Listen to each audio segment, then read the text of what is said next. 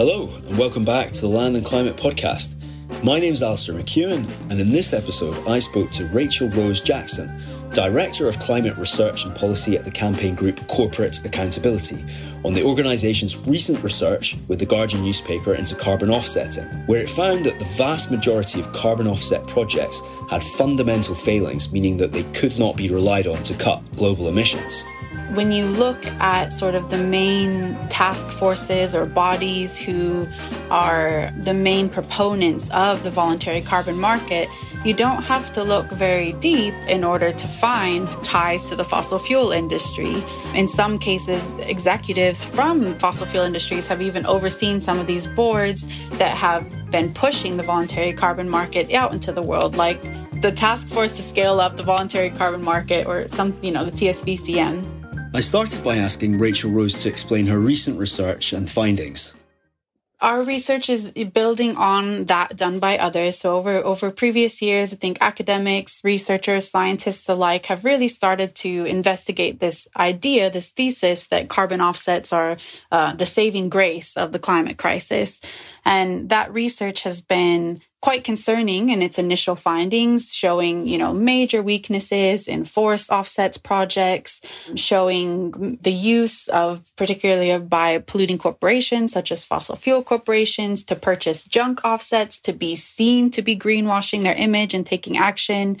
And so we were quite interested, you know, as a public interest organization in wanting to understand a little bit more how deep and how vast this uh, contagion of junk within the carbon offsets market was, particularly because not all, but much of the research that has come out so far has been very rigorous and very robust but has largely been focused on things like forest offsets projects. And we were also involved in research earlier this year that looked into Chevron's carbon offsets projects. And we found that more than 90% of the offsets that it's purchasing are junk.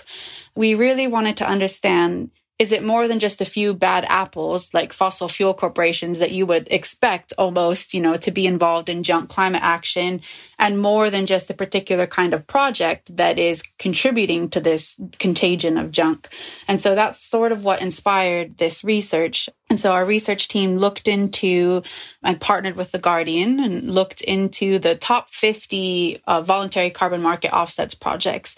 And by top 50, I mean these are the projects that have sold the most carbon credits since project inception. You know, I think it's somewhere around 325 million offsets credits have been purchased from these projects on one hand, 50 might not seem like a lot of projects. On the other hand, the volume of offsets that they've sold equates to one third of the entire carbon offsets market. So they're a pretty broad sample of what this supposed saving grace of the climate crisis is, the voluntary carbon market.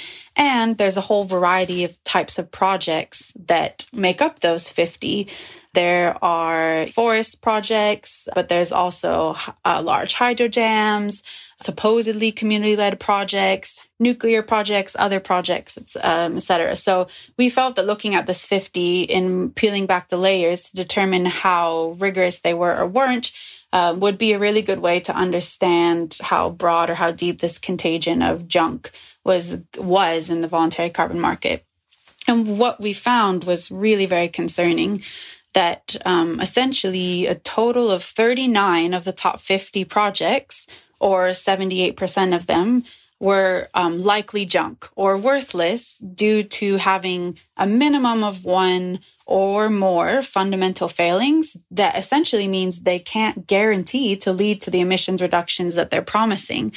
Eight more, in addition to that, looked pretty problematic, um, with evidence suggesting that they might have at least one fundamental failing and therefore are potentially junk. And really that left only three projects. And even of those three, it wasn't that we could, we found evidence to suggest that they did lead to the emissions reductions promised. It was only that we couldn't find enough evidence to make a fair judgment of whether they were junk or whether they weren't. So really, out of all of these 50 projects, not a single one of them, based on the evidence we found, could be guaranteed to lead to the emissions reductions that they were promising. So this kind of points to a much broader contagion of junk credits being used on a global level by a variety of actors who want to be seen to be taking climate action, but are actually evading the need to take real emissions reducing activities here and now. Does that mean to you then that carbon markets are therefore worthless? If we want to be objective about this, we need to look at the evidence, right? And so far, the evidence overwhelmingly points to the fact that carbon markets are not working on a global scale to reduce emissions. We also need to put it in the context that we're all living in, which is an intensifying climate crisis that, you know, this year is the hottest year in human history. There have been dozens of climate related disasters impacting billions of lives around the world, causing trillions of dollars in economic damage. And just a couple weeks ago, we learned that fossil fuel emissions are also reaching a record high and aren't actually decreasing at all. So I think in this moment where the climate crisis is very real for millions of people around the world, and is a matter of life or death, not something that's talk, happening future generations down the line the question that we really need to be asking ourselves is do we have time to waste tinkering with a scheme that has so far largely failed and only led to increased emissions and delayed action when we have all of these other solutions at the ready that do work that only need the time, attention, resources, and political will to realize them at scale. Are you saying, therefore, that offsetting is at the current time not helpful well, uh, what I think is certainly fair to say is that for any form of offsetting to be meaningful, it would need to meet the need to be able to guarantee to meet the following criteria. Number one, it needs to lead to new and additional emissions reductions. So not just counting emissions reductions that have already happened and selling credits for them because we need new action. We need to be reducing emissions right now. And additionally, Secondly, the offsets would need to be guaranteed to not lead to be permanent and not lead to leakage or just shift emissions from one place away to somewhere else. Because again, that doesn't lead to actual emissions reductions. And they also need to be guaranteed not to cause harm. I mean, when you are taking away land from communities who have lived on and stewarded land, that piece of land for centuries to grow trees, to claim offsets that, by the way, are often then cut down and burnt for energy. The system is broken in many places. So it's not that, um, it's not that it's not possible for action to be taken that would reduce emissions. It's that the current voluntary carbon market is increasingly being shown to be fundamentally flawed beyond a way that it can be fixed. It would need to be built anew. And as it is built anew, it would need to be built with the objective of reducing emissions rapidly and equitably at the, you know, at the heart not the objective of profiteering off the climate crisis or continuing to pollute while being seen to do something. The evidence is increasingly showing we have this fundamentally flawed system that needs to be completely reimagined with the right objective at the core if it really is going to contribute to solving rather than exacerbating the climate crisis. And what has the reaction been to your findings? I know that there have been quite a number of reports. I think there was the report about the Verra uh, credits early in the year. Just about anyone who is independent, meaning not tied to the fossil fuel industry or the voluntary carbon market, anyone who is representing or from the public interest has been widely receptive of and appreciative of this work that sort of just confirms what from experience they already know. In addition, we had multiple experts in the field who reviewed this research, found the methodology to be extremely rigorous. The findings seem very solid. And again, they build off of and very much align with the research that others have done. Those who have critiqued it have largely been those who have conflicts of interest, who have a financial, contractual, employment related reason to need to have the voluntary carbon market be seen as legitimate, um, who have something to lose, namely profit from its real worth being exposed. Uh, and so I think that even just that is quite telling in and of itself, both of the value of the research and also the reality of, of its findings and implications thereof. For me, brings on a question around who is making the money from from offsets and and maybe you could answer a little bit about that in terms of what the reaction has been it's the same actors that stand to profit off of the voluntary carbon market as actors who are profiting off of the climate crisis. And that includes fossil fuel corporations who are able to use a fundamentally flawed system to mask their ramping up rather than winding down of fossil fuels and expansion and profit uh, grotesquely off of that.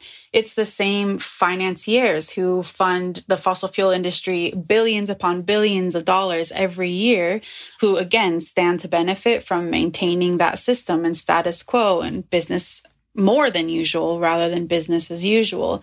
And when you look at sort of the main task forces or bodies who are the main proponents of the voluntary carbon market, you don't have to look very deep in order to find ties to the fossil fuel industry. In some cases, executives from fossil fuel industries have even overseen some of these boards that have been pushing the voluntary carbon market out into the world, like the task force to scale up the voluntary carbon market or some, you know, the TSVCM. These task force, these initiatives, if you look behind the glossy branding and behind the beautiful sounding mission on their homepage, you find it's polluted. You know, it's infested with polluters who are trying to continue status quo, who have a financial contractual obligation to their shareholders to continue to profit off of selling a polluting product. This whole system, for that very reason, is kind of rotten at its core. And all that this research really does is, is just further illustrate what makes sense, right? If you think about the reality. Would you be able to give us one or two examples of actual projects which which you looked at so that we can kind of almost see on the ground what's what's happening or which country maybe which project and you know who might have been funding it etc and who was invested in it I do encourage listeners to actually look up um, the investigation. It's it's called "Revealed Top Carbon Offsets Projects May Not Cut Planet Heating Emissions." There's a lot of helpful information there, but there's also maps where you can see where these projects are, where they're based, and it really helps drive home, you know, the reality of what we're talking about now. But to give you a couple of examples so you can sort of get an idea of what we're talking about in terms of where these top 50 carbon offsets projects are, you know, that we found projects in the US, Colombia, Brazil, South Africa, Kenya, India, Indonesia, uh, but also importantly, most of them are based in the global south. And this is important because it just further exacerbates the deep injustice of the climate crisis that these same countries and communities that have done truly almost nothing to cause the climate crisis, to contribute to global emissions, yet are the first and the worst to endure its impacts are the same countries who are then being shouldered with this additional burden of taking supposedly emissions reduction activities while global north countries and corporations continue to pollute, thus locking in additional climate impacts for these very same communities. But a couple of these projects, just to give you a few examples, one of my favorites, as in the worst, one of the worst, is based in Wyoming. It's the world's largest carbon capture and storage plant in, in Wyoming. It also has been the recipient of extensive taxpayer subsidies, and the vast majority of the carbon dioxide that has been captured by this carbon capture and storage plant has actually been re released into the atmosphere or sold to fossil fuel companies to help extract more oil in difficult to reach places. So for someone who wants to tell me that these projects have meaning, that's kind of always the one where I'm like, please tell me what part of this was meaningful climate action in, in your perspective. There were some large hydro dams in India. And those are quite important as well to look at more closely because they actually don't lead to any new emissions reductions. And so if you are selling an offset credit, the implication is that you're contributing to an additional emissions reducing activity, but there's no additionality in the case of large hydro dams. They're already there. They already existed. They weren't built for carbon reducing activities or, or intent. And so whatever emissions reductions they do lead to already happened. They're not new emissions reductions that are being contributed to. In addition to that, there are vast complaints by communities living next to these large hydropower dams of vast harm, violence associated with these projects. So it's just kind of compounded harm upon compounded harm. There's also a large forest conservation project in Zimbabwe. We found very convincing evidence that its claims of climate benefits were extremely exaggerated and also probably just led to emissions being released or shifted elsewhere. In fact, it was described by somebody else as having more financial holes than Swiss cheese. So again, these are some of the biggest projects on the voluntary carbon market that are that are being utilized the most by polluting actors and countries to claim supposed climate action. And these are not the exception. These projects, you know, 39 out of 50 of these projects had major loopholes like this. So to think that then this is forming the bedrock of climate action around the world in a time where we are completely out of time, where we don't have time to waste and where the urgency really couldn't be greater is pretty extreme form of negligence, in my opinion. And what case is there for continuing? You know, there may have been a few that were projects that were actually genuinely functioning and creating genuine offsets. I mean, I can only speak to the 50 projects that we analyzed. And in those 50, we didn't find a single project that had strong evidence that would suggest they were the gold standard. So that's not to say that there is not a way that an offset could work. We have to speak for what the evidence shows us. And the evidence is very clearly showing increasingly that the existing voluntary carbon market is not a promoter of actually reducing emissions at source in ways that are new, additional, permanent, non leaking. Those need to become the benchmarks for any emissions reducing project or activity, be it offset or otherwise, moving forward.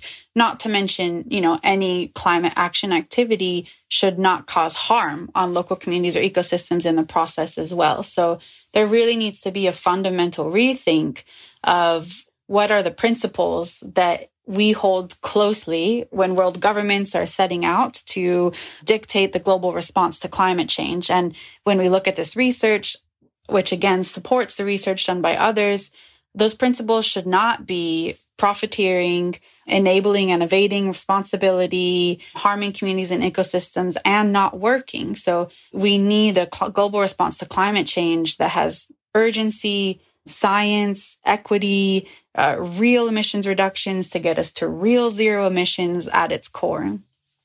And talking of the global response, I mean, you, you've just been at the global climate talks or the COP. There were developments there on, on offsetting. I mean, was there any reaction to your research and other people's research on this? There are actually direct links here that are worth unpacking.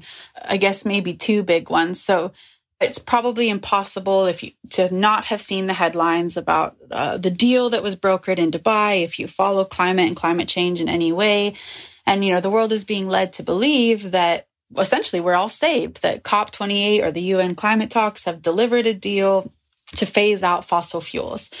This is very far from the reality of the situation. When you look at the entire document that was the official outcome of COP, while on one hand, it did for the first time ever acknowledge that there is a need to start transitioning away from fossil fuels, an output, by the way, that is extremely outdated. That should have been done in 1992 when the UN climate talks were established. You do, on the one hand, have this first ever formal recognition of the real problem of climate change, which is fossil fuel emissions. But the rest of the text, the rest of the outcome is actually riddled with these loopholes, uh, these contradictions, these dangerous distractions that don't add up to phasing out fossil fuels. And one of those loopholes and dangerous distractions is that countries in this outcome have committed to scale up things like carbon capture and storage and offsetting. So again, a complete contradiction. You can't phase out fossil fuels without providing the, you know, who, what, when, where, why, and you can't phase out fossil fuels, what you're actually doing in the fine print of the text is scaling up the very technologies and schemes that all the evidence shows are just continuing to promote uh, the further production of fossil fuels. So that's one way that we really saw this area of contention play out at COP28. A slightly more positive one, I guess. we always have to find the positive or the lining in the silver in the cloud negotiations on a part of the Paris Agreement called Article 6, a big part of which is about market approaches or carbon markets and therefore offsets, completely hit a standstill. Governments were not able to agree on rules to further operationalize effectively the global carbon market. And this, I think, is in part related to the growing body of research that's coming out to prove their junk and their worthlessness. So the fact that the agreement on further institutionalizing collaboration around carbon markets in this, you know, technical part of the agenda called Article 6, I think is a reflection of the reality that the evidence is becoming overwhelming that this scheme is not working. People on the planet deserve and are owed something that, that actually works. And that's not the current voluntary carbon market.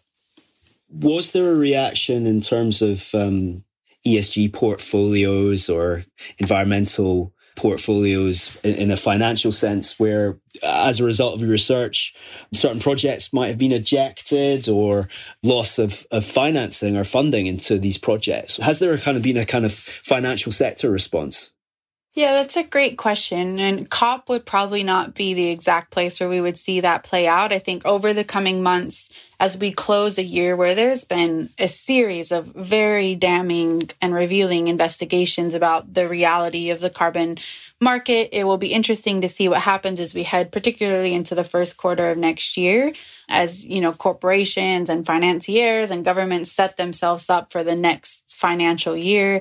It will be interesting to see sort of what patterns we notice or what shifts. So it's definitely something we will be keeping an eye on. I think this outcome on one hand around Article Article 6 at COP is an indicator that there are some holes being poked for sure. And hopefully 2024 can be the year where world governments finally truly get serious about doing their fair share of climate action, about taking the action we need to reduce emissions to real zero, um, and rapidly scaling up real solutions which are proven and at the ready, not dangerous distractions or particularly like junk offsets and a seriously flawed carbon market system. But from the actual junk offsetters themselves, there's been no change. i.e., a lot of these projects are still running. We have noticed some changes. There have been a couple of projects which you, you might have seen in the news that have been paused or being shut down or being investigated. And of course, this is definitely not only attributed to our research, but again, this whole body of evidence that's coming out. And so it is promising to start to see the writing on the wall in this case that the evidence is becoming too loud to ignore, essentially. And one thing we keep asking, you know, time and time again to any actor or entity who challenges us or our results is we are very open to being wrong. You know, we're researchers. Our job is to take the evidence, put it in a methodology, put it through a process and see what the evidence shows us. If you can show us irrefutable evidence that your project guaranteed leads to the emissions reductions that you're promising and that those emissions reductions are new, additional, don't leak, aren't being shifted, then great. Like, please show us, you know? And we ask that question time and time again. Not once have we been given any solid evidence in return to prove that they are. And, and even in and of itself, I think that's extremely telling. One thing that I feel is really important is that there is another way. And sometimes I think there can be this falsely created sense of desperation that the climate crisis is getting worse and worse. We need to act now. And there can be a belief because of the way that the voluntary carbon market is so broadly promoted that this is our only way out. This is our only way through. And that even if it's not perfect it's all we have. Or you know even if we don't know if these technologies work we have to try because we don't have anything else. And i think it's really important that we all know that's actually not true that there is a whole portfolio of real, proven, cost effective solutions that will lead to emissions reductions at source beginning tomorrow. These are things like actually transitioning to 100% community controlled renewable energy, providing uh, free transport in public sectors, giving land back to the same indigenous peoples and local communities who stewarded it for centuries and know how to truly restore it, transitioning towards agroecology systems instead of very emissions intensive industrial agriculture. There are so many things that we can do that we know will work and they're affordable. And not only that, they make the world a better place while doing it, not only while solving the climate crisis. And the only thing we lack is for the largest world governments who are also the greatest contributors to climate change to stop buddying with the fossil fuel industry and instead hold that industry accountable and to get serious about shifting their, their subsidies away from the polluting system into this new system. We only lack the political will. Everything else is there. It's both really maddening because it doesn't have to be that way, but also really hopeful that we are on the cusp of finally breaking through, delivering what we need to get emissions to real zero to make the world a better place while doing it and while saving millions of lives that don't need to be lost. But getting there does require finally rejecting the broken system, the faulty schemes that are not working, and holding big polluters accountable instead of enabling them to continue to fuel, you know, the climate crisis. Thanks to Rachel Rose Jackson for her time. As usual, you can find recommendations and links for further reading on this subject in our podcast blurb, including further details of most recent offset research, which was mentioned in this episode. That's the final podcast of the year from us. My colleague Bertie Harrison Berninsky will be back with another interview to start the new year. Thanks also to Vasko Kostovski for producing the episode. Thanks for listening, and we wish you a very happy Christmas and New Year.